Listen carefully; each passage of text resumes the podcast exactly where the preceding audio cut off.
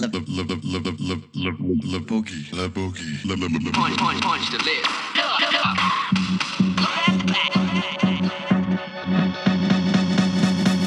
la boogie. La boogie. All right, welcome to the Le Boogie News Beat. This is the first ever news beat that I am recording.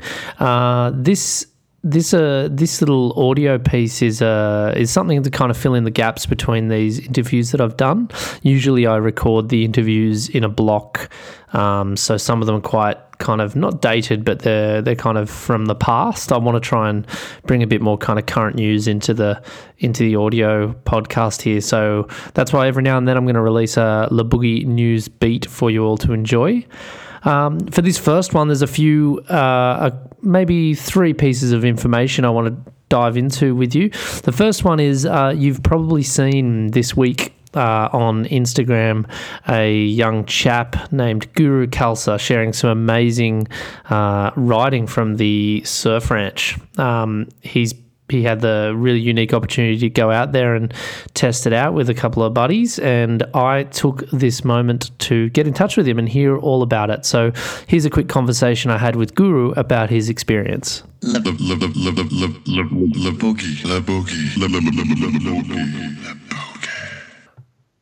Okay, so Guru Khalsa, am I pronouncing your name correctly? Yeah, salsa, like salsa with a K. Salsa with a K. Sounds cool. Sounds cool. We we saw the bodyboarding world saw maybe I think it's about two weeks ago a nice clip drop from Mike Stewart at the Surf Ranch, and you know it was a really nice clip to watch, and it had you know basically the god of bodyboarding there doing his thing. Um, you, like the rest of us, are one of the mere mortals that has uh, been privileged enough to get inside the surf ranch lately. Uh, how did you How did you manage to get in there? First of all, So there's a documentary film uh, called She Change, and it's a film about women's equality and big wave surfing. And I was volunteering at an event, a fundraising event for them, uh, photographing it, and they had this auction item up to, up to bid to go hang out at the surf ranch for a day and get some waves. And the people in the audience really weren't the ideal demographic, and it just wasn't going for enough money. and I was just frothing, and I just put my hand up and bid on it and won. get out of here! What did you What did you end up paying for it? If you don't mind me asking. So it ended up being um, six thousand dollars, Yeah, Um, right. and that included uh, myself and a friend at the surf ranch for the day. And No. I was like, you know, really excited, but that's a lot of money for me. yeah, And like even thinking about it now, I'm like, I have that like nervous, like, am I really bidding on this? Did that really happen? um, but I would definitely, I'm definitely glad I did it. Um, it was an amazing experience and well worth it. Um, and you know, I got to bring a friend of mine who's he, he's a stunt pilot and he's like an okay surfer, and it was just a really fun, uh, really fun day. And then they allowed me to bring one other friend for the day just to hang out, who's a a marine uh, vet, and uh, he's like disabled and can't really surf, but he got to go on the jet ski and like be 10 feet from me while I'm getting barreled. And uh, that was pretty fun. So they really went above and beyond at that place. So I, I found out when I was there how much the, a day at the surf ranch actually costs to like rent it out. Uh-huh. And in the off season, it's 35,000 for the day.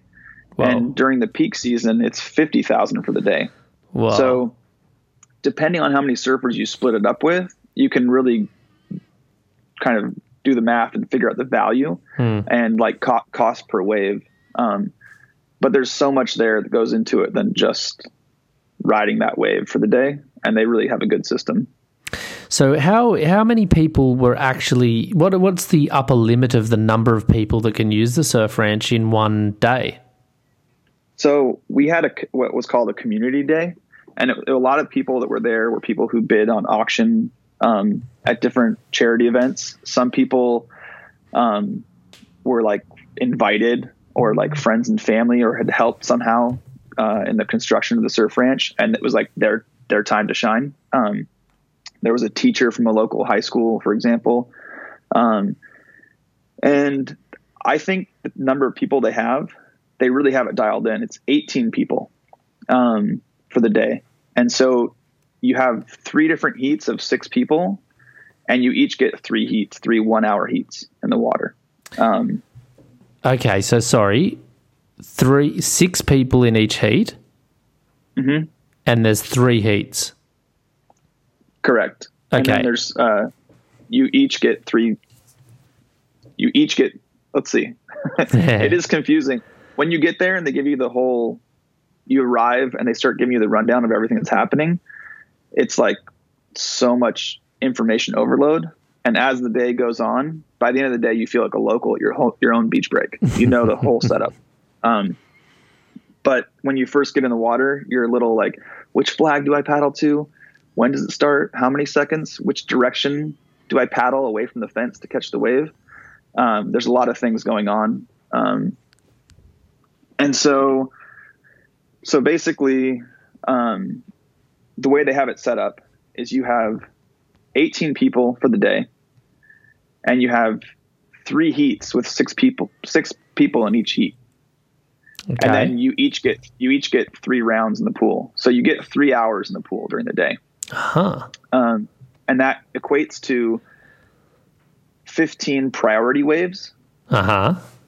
um, but those priority waves, the way they do it, it's split up into, they split the wave in half for days like this. Mm-hmm. And at first, I was really bummed out. I was like, I want to ride this wave from top to bottom, just like I saw Mike Stewart do it two weeks ago. And I want to compare myself, you know, to the legend. and and then they're like, we're not doing it that way. We're splitting this wave up in into halves. And the reason is because you'll get instead of get two waves in your one hour heat that are priority yours, you will get five waves, five half waves. Um, and then you won't try to ride the wave really conservatively. You will just kind of push yourself and enjoy more. So if you're riding a wave for 45 seconds, you want to make it to the end. That middle barrel section, you're probably going to be out in front of it a little bit because you don't want to get caught Hmm. and and waste you know a thousand dollars. Did you? Was it hard to? Because I, I think from the the film I saw so far that you've shared online, that yeah, I was wondering why people were just kind of dropping in, and so that is because there was this logic that if you, like you fully knew that someone was going to take the second half of that wave, so you get the first barrel, you enjoy it, and then you you know you mess around and just kind of either straighten out or just try some kind of flip or whatever. Yeah, that's exactly how it works. Um, the the top of the wave, someone takes off, they're screaming down the line, and it's kind of funny. You're just burning them basically, Like, and they're going like, "Oh, I really wish I could have the rest of this wave." Um, a lot of the times, so people would fall or they wouldn't Mm. make the section, and then you could poach the wave. And Yeah. I'm really interested in new surfing lingo because it's not burn burning. It's like poaching. You're waiting. You're kind of rooting for your friends to fall, basically, Yeah. um, which isn't super kind. But when they do, you're like, "Thanks, buddy. I'll buy you a beer later." yeah. Exactly. and that creates a dynamic in the pool where when you have six people there's places for you to sit even if you're not riding a wave or you don't have next priority and some of my best rides were poached they were like Mhm. a surfer uh, maybe didn't catch the wave or they when they stood up they drew out their bottom turn too long and got hit by the lip wow. and then I was like, it's on. Um, and so that's super fun, and it allows your time in the pool to really be active. Hmm. Um, like you're not sitting there waiting for 12 minutes in between your waves. Okay. Uh. And so when it came to the to surfing at the surf ranch this time of year, um, I've noticed that there's a lot of guys wearing like full suits. What, what what kind of gear did you have to wear to kind of stay comfortable there? So we were told hood, boots, gloves, you know, jump in the hot tub, all these things were, were on the menu. Um, but when we got there, the weather had kind of warmed up this last week.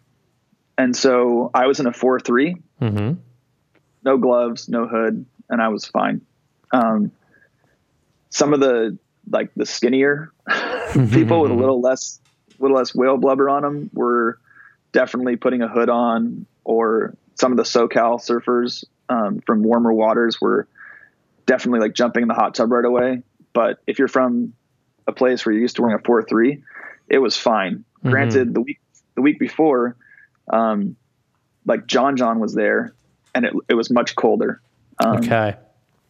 and it just it's hit or miss, and that's why the season, the off season is thirty five thousand for the day, and once it warms up, it's fifty thousand.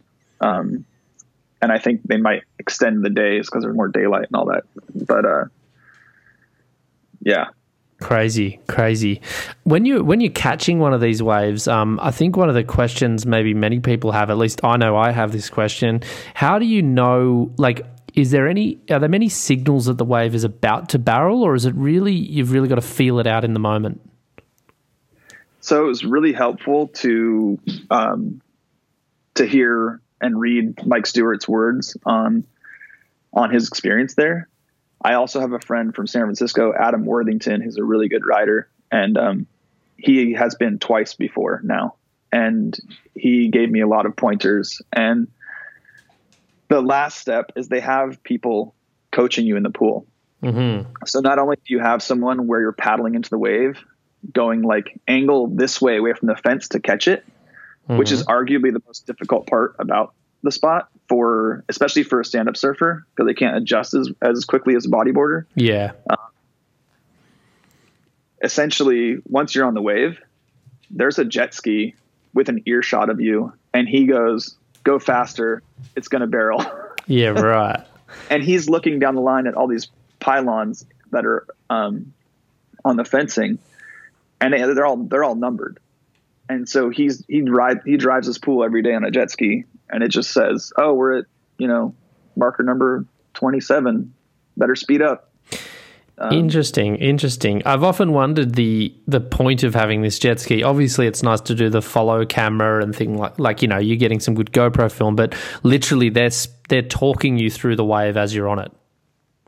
Yeah, they're they're definitely like um, there for safety first. Um, Uh-huh. and but part of that safety is letting you know that like it's going to get hollow and and you should get in position especially for stand-up surfers. I felt like it was crucial. Um a lot of guys got lipped in the head or their line was too high and they got pitched over the falls. Um one guy we were we were there with um his board came up and cracked his chin open. Oh, and he got uh, he got had to get rushed off and got nine stitches. And uh, his nickname forever is Stitches, and it was like he's gonna be folklore, man. He it happened in his first heat, and he, he came back at the end of the day with nine stitches and got a really good barrel at the end of the day, and everyone was really stoked for him. But it is it packs a punch, the wave. Um, yeah. Let's talk about that for a second. So, like, if you, I mean, did you wipe out on any where you hit the bottom or anything like that? And and what is the bottom made of? So the bottom's concrete, so there's no give to it. But there is this um, the places that I did touch when you're walking around in the pool has like this soft, smooth uh, fabric kind of thing. So I feel like you wouldn't grate your body on the bottom; you'd kind of like slide off of it. Uh-huh. Um, I definitely tried to get as deep as possible on a couple, and you know, had the barrel roll over me, and I tried to pull some rolls in some weird sections in the middle of the pool, and I didn't hit the bottom at all. Okay. Um, I think chalk it up to being used to riding like you know beach break and one foot of, one foot of water over sand. Yeah. You're just used to falling flat a little bit. Mhm. Um, normally I ride with a helmet, even, but there I felt pretty pretty comfortable.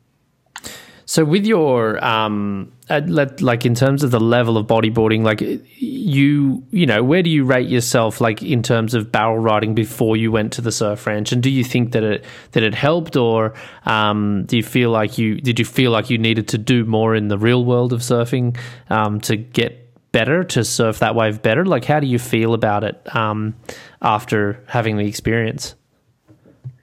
Yeah, I always felt like I was relatively average rider um, from where I come from in Monterey, California area.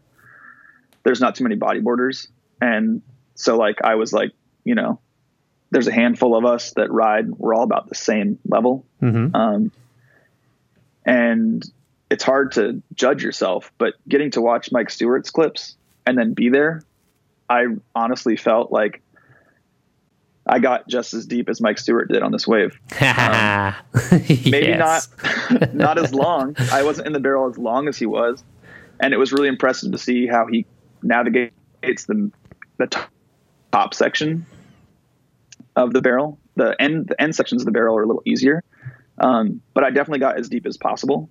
And I would say this: I also thought like I was way more proficient on lefts, and I gravitated towards them a lot more.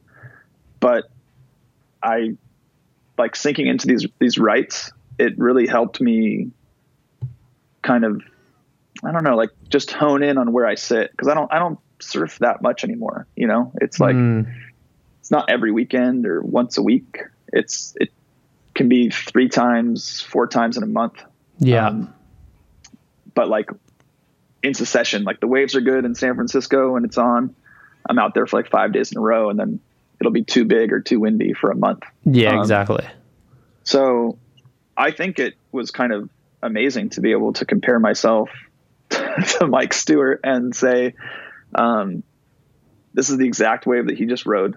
Hmm. And I got to ride it and feel what that's like and go, okay, like I can, I can get barreled. Like, and I'm proficient at, at pulling in, um, his, his spins and his turns to see those in the wave and where he fit those in that was what was different. That's what's impressive to me because the Mhm. wave's pretty fast and it is hard to read. And so seeing how he linked maneuvers together, like that's the real difference. I think any average bodyboarder, you know, from snapper to the wedge to pipe, anywhere they're used to pulling into like a little barrel, would have a blast there.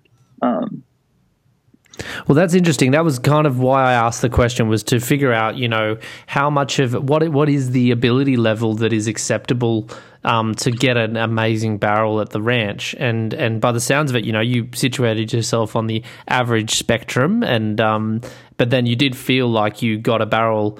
You know, and, and there's probably evidence. You could probably even do a, an analysis of Mike's barrels versus your barrels and really actually zero in on this if you really want to do the the study. But you know, let's take it at face value. You felt that you got equally um, as deep as Mike out there. Um, that's a super interesting um, outcome, right? I mean, it hasn't really been possible in history to have that comparison. Yeah, it feels really weird to even say it. I feel like I'm going to catch a lot of flack. Like, Yeah. you want to see this Mike? I know what you're saying, though. I do. I, I understand what you're saying. So I know that you're not saying you can surf as good as Mike. Um, I, I know that you're saying in that moment on that wave, the exact same wave, you got a barrel just as deep as he did. it i would say like the key is to is it feels like it Hmm. it feels like i got to surf like mike you know Yeah, for cool. for a day you know um the the difference really is for stand-up surfers. It's a it's a tricky fast steep punchy little barrel. Mhm. and so many stand-up surfers that are probably the same level of ocean knowledge as me uh were not able to get very barreled. Most of them wouldn't make they wouldn't make the barrel. They'd be out in front of it a little bit or they get lipped. Hmm. um, they kind of worked all day to figure it out and then they most most guys would get like one or two out of their 15 waves really dialed in Hmm. where they're in the barrel with that said they're they're like flying down the line having fun and doing a nice turn at the end of their section or something like that but it's it's kind of when you see Kelly Slater in it I mean that guy can fit into a shoebox you Hmm. know um, so it's a little unrealistic to put a guy that's like, I'm five foot 10, 210 pounds. Hmm. So if I was standing up, it might be a little more challenging to fit inside the barrel in, it, in and of itself. Um, and if you get someone who's like, you know, two meters tall, Hmm. like good luck. Um, unless you're really like a little yoga guy. Yeah, yeah. I mean, it's an interesting idea. Uh, How many of your waves out of your 15 or whatever in the day, how many of them do you feel like you surfed as as well as you could possibly surf them? No regrets. Ooh, maybe three. Three. Um, but like, I mean, but I would say there's another like 10 that I was like, or maybe eight that I was really, really happy with. It's yeah, so you still made them. That's uh, maybe that's maybe I should have said Yeah. it differently, but you know they were still completed rides. You got in the barrel. You were stoked. yeah, I made most of my waves. Um, it's just the, they tell you the don't try to get cheeky, just stay out in front of it and figure out how it feels. So my first wave, I did that. I was like a little bit ahead of the barrel. Sweet, really fun. And then my second wave, I put up a big check stall just to see how it felt to be like deep in the barrel, but I got way too deep. It ran away from me really fast Yeah. and then my third my third right it was on and then my there was a surfer in my heat who kept missing the wave because he wasn't paddling at the right angle away from the fence Uh-huh. and like i was heartbroken for him because we were all there with the same giddy like childlike awe and then you know my my remorse for him quickly escaped when i was like oh i'm on this next wave um, so in my first heat, I got like eight or nine waves instead of five. Crazy. Don't bring your friends who are really good surfers to the wave pool because you won't you won't get as many rides. You should bring someone you like hanging out with who's going to fall a lot.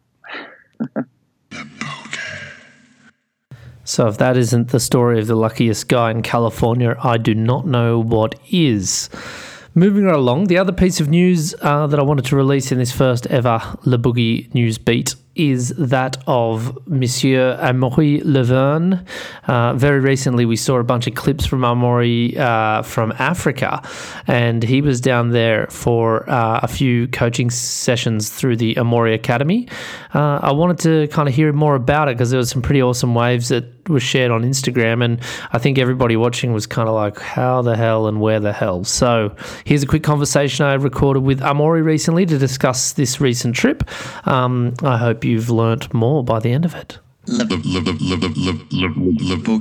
But hey, I wanted to talk to you for the podcast. I wanted to get like an update on what happened in Africa. Yeah. So I might just ask that question and record this. So I'm just chewing on some nuts. Um, Yeah, no worries, man. I'm, I'm preparing my fins too. I'm talking with you, and my fins hurts me, so I'm just uh, cut them and make it them really nice and polished. yeah. I well, well, where did you go? Where did you go on this trip exactly into Africa? Like, tell tell me a bit more about it and how did it happen and how did it start and all this kind of stuff. Okay, yeah. So that's uh, uh, Ivory Coast. I'm pretty sure that's the name in English. Yeah. Uh, in French, it's Côte d'Ivoire, and in Spanish, it's Costa de Marfil. And uh, this is like on the on the west side of Africa, like southwest of uh, Africa. Uh, so it catch like it's catching like some south swell at the moment. And uh, yeah, and this guy is like living there for many years, and bodyboarding is over there. Like I mean, a really small community, but for the last maybe 30 years, like guys been like some French men that arrived there a long time ago, bring the boards, and then find out there was some waves, and so today there is a pretty small community, but I mean really strong. Really, they all really good friend each other and uh, surfing all like everything they can over there, and uh, and and that's it. And I just went there. They organized the ticket. They organized yeah everything, and we just had the best trip. They just uh, um, yeah taking care so much of me, man. It was super cool. So how big is the scene there exactly? Like, are we talking like thirty people, or are we talking like a few hundred, or what? Like, is it really, really niche? Okay. So, um, so this is close to the capital town, which is Abidjan. And um, so, yeah, Africa is like this. It's like you don't have medium class in Africa. It's nothing or everything. Most of most of these guys are, uh, I mean, um, are pretty good in the in the society over there. They have all good jobs and and and and helping so much the local community. I mean, we, we had like a bunch of, of black guys, local guys, like making the academy with them and didn't pay anything. You know, no food, no transport, no no course. You know, and these guys are so happy to bring them, like uh, showing them bodyboarding and. Uh, and um, and yeah, it's such a good scenery. I mean, when you are in town, it's kind of uh, like uh, a bit, a bit, uh, yeah, a bit dirty and a bit sketchy. some places are yeah kind of scary sometimes, like just driving in some part of the town. But since you go to the to the beach, which is like an hour drive, you're just in another world.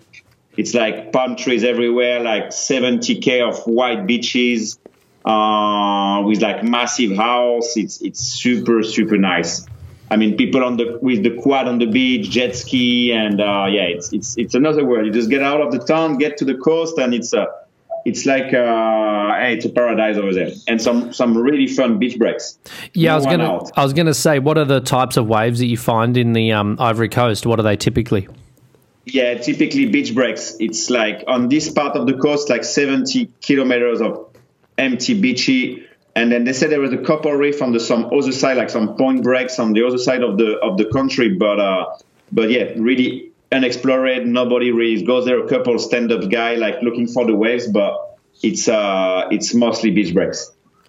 Okay, and so you you were in the Ivory Coast, and then you went up to Senegal as well, yeah? Yeah, so I was in Senegal in in, in January, which was really cool. Uh, Senegal have heaps more waves in the in the city. Like uh, yeah, they have so many types of waves, and uh, yeah, beach breaks, reef, wedges, and uh, yeah, point break. And uh, yeah, Th- Dakar is definitely like a, a, a better bodyboarding destination with many good riders for many years also because it used to be like a French colony. So they have many French guys riding over there. Uh, yeah, Ivory Coast is it's it's it's more like un, un, underrated and uh, underground than uh, than Dakar, Senegal. Okay, and so with the um, with your plans with the academy, what what do you have planned this year? You're taking a year off from competition. What are you what are you planning to do?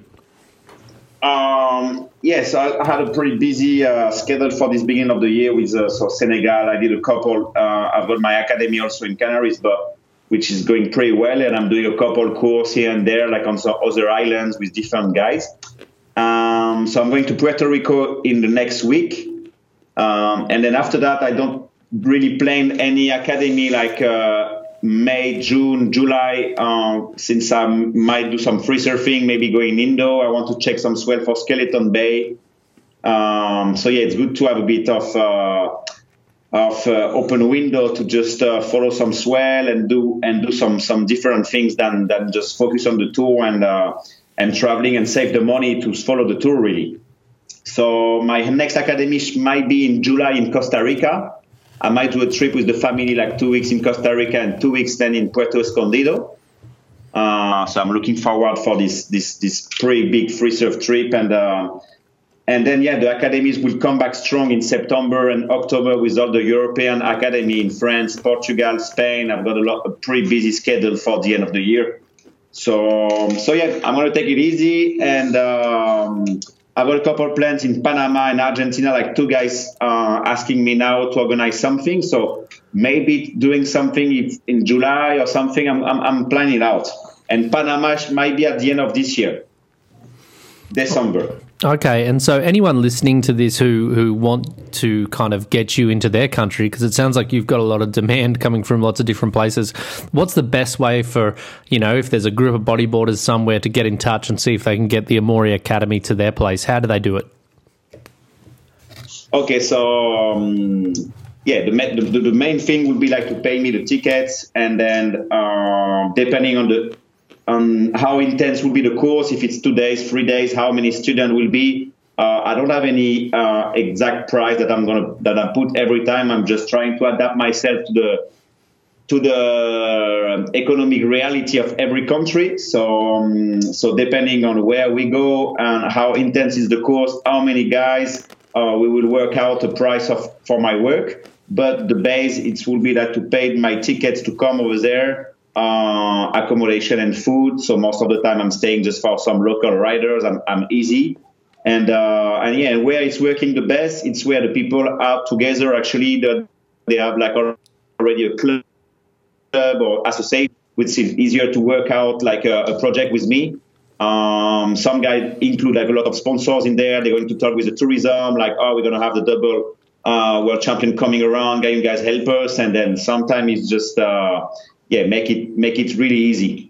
um, easier with a group of guys. Like in Africa now, for example, there were like ten riders. They all put a bit of money and make make me coming and pay my tickets and my and my work over there. So contacting me personally or on I mean on my social media Amaury Lavernhe or Amaury Academy and then we work out something looking for the best dates for the waves too because when you put a date in advance uh, you want to be sure to get the best waves uh, like for example in France we used to do the, the course in France in August and many times we had like no waves so this year we decided to move it in September where, where really the waves are and uh, so yeah just contacting me and then find out the best way to do it at the best moment and then find out a, a price for my work depending on the intensity of the course. That's it. Le, le, le, le, le, le, le boogie, le boogie.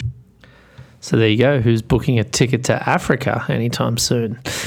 I think I'll do that myself. So the final piece of news, uh, it's a little bit closer to home for me. Um, the APB is about to kick off this year in Brazil pretty soon, although we did already have the Mike Stewart Invitational, which while the waves were a little bit lackluster, it was still pretty awesome to see bodyboarding taking place out at Pipeline, and a huge congratulations to Pierre Louis Costes for his victory. The news from my side is that I was elected the riders representative for the APB tour this year, meaning that I'll be the one uh, working with all the riders to make sure that they're happy with how the tour works, um, and then voting on behalf of the male riders on the APB board. Uh, this is a responsibility that I'm thrilled to um, to take on. We had a little vote amongst the riders to elect someone. Ian Campbell put his hand up to go for the uh, position, and as did I. Um, and I thank Ian for taking the time and the and looking at the um, responsibility seriously. Um, he would have been a great riders rep as well. So I look forward to working with him in this role. Um, but yeah, so this role for me, it'll it'll see me kind of diving a little bit deeper into what the riders need from the tour. Um, I'm hoping that any of them listening to this understand that uh, I'm here to help and to work with them to make sure that we can uh, grow this sport to be bigger and better into the future. So there's a little bit of news from the APB tour. Um, I'm hoping that everyone listening to this will will enjoy tuning into the tour this year. It should be a really good one. Um, the South American leg is looking really strong with some amazing events um, there. So everybody should get real excited about it. So there you go. So that's a wrap up now for the first ever Le News Beat. I hope it was uh, a little bit different, a little interesting for you all, and uh, please give some feedback on it. And if you've got any news stories that you want to try and feature on this Le News Beat, uh, just send them through. Get in touch through Instagram or wherever is the best way for you to contact.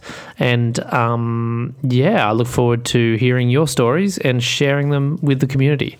Thank you, everyone, for tuning in, and look forward to a uh, another interview real soon.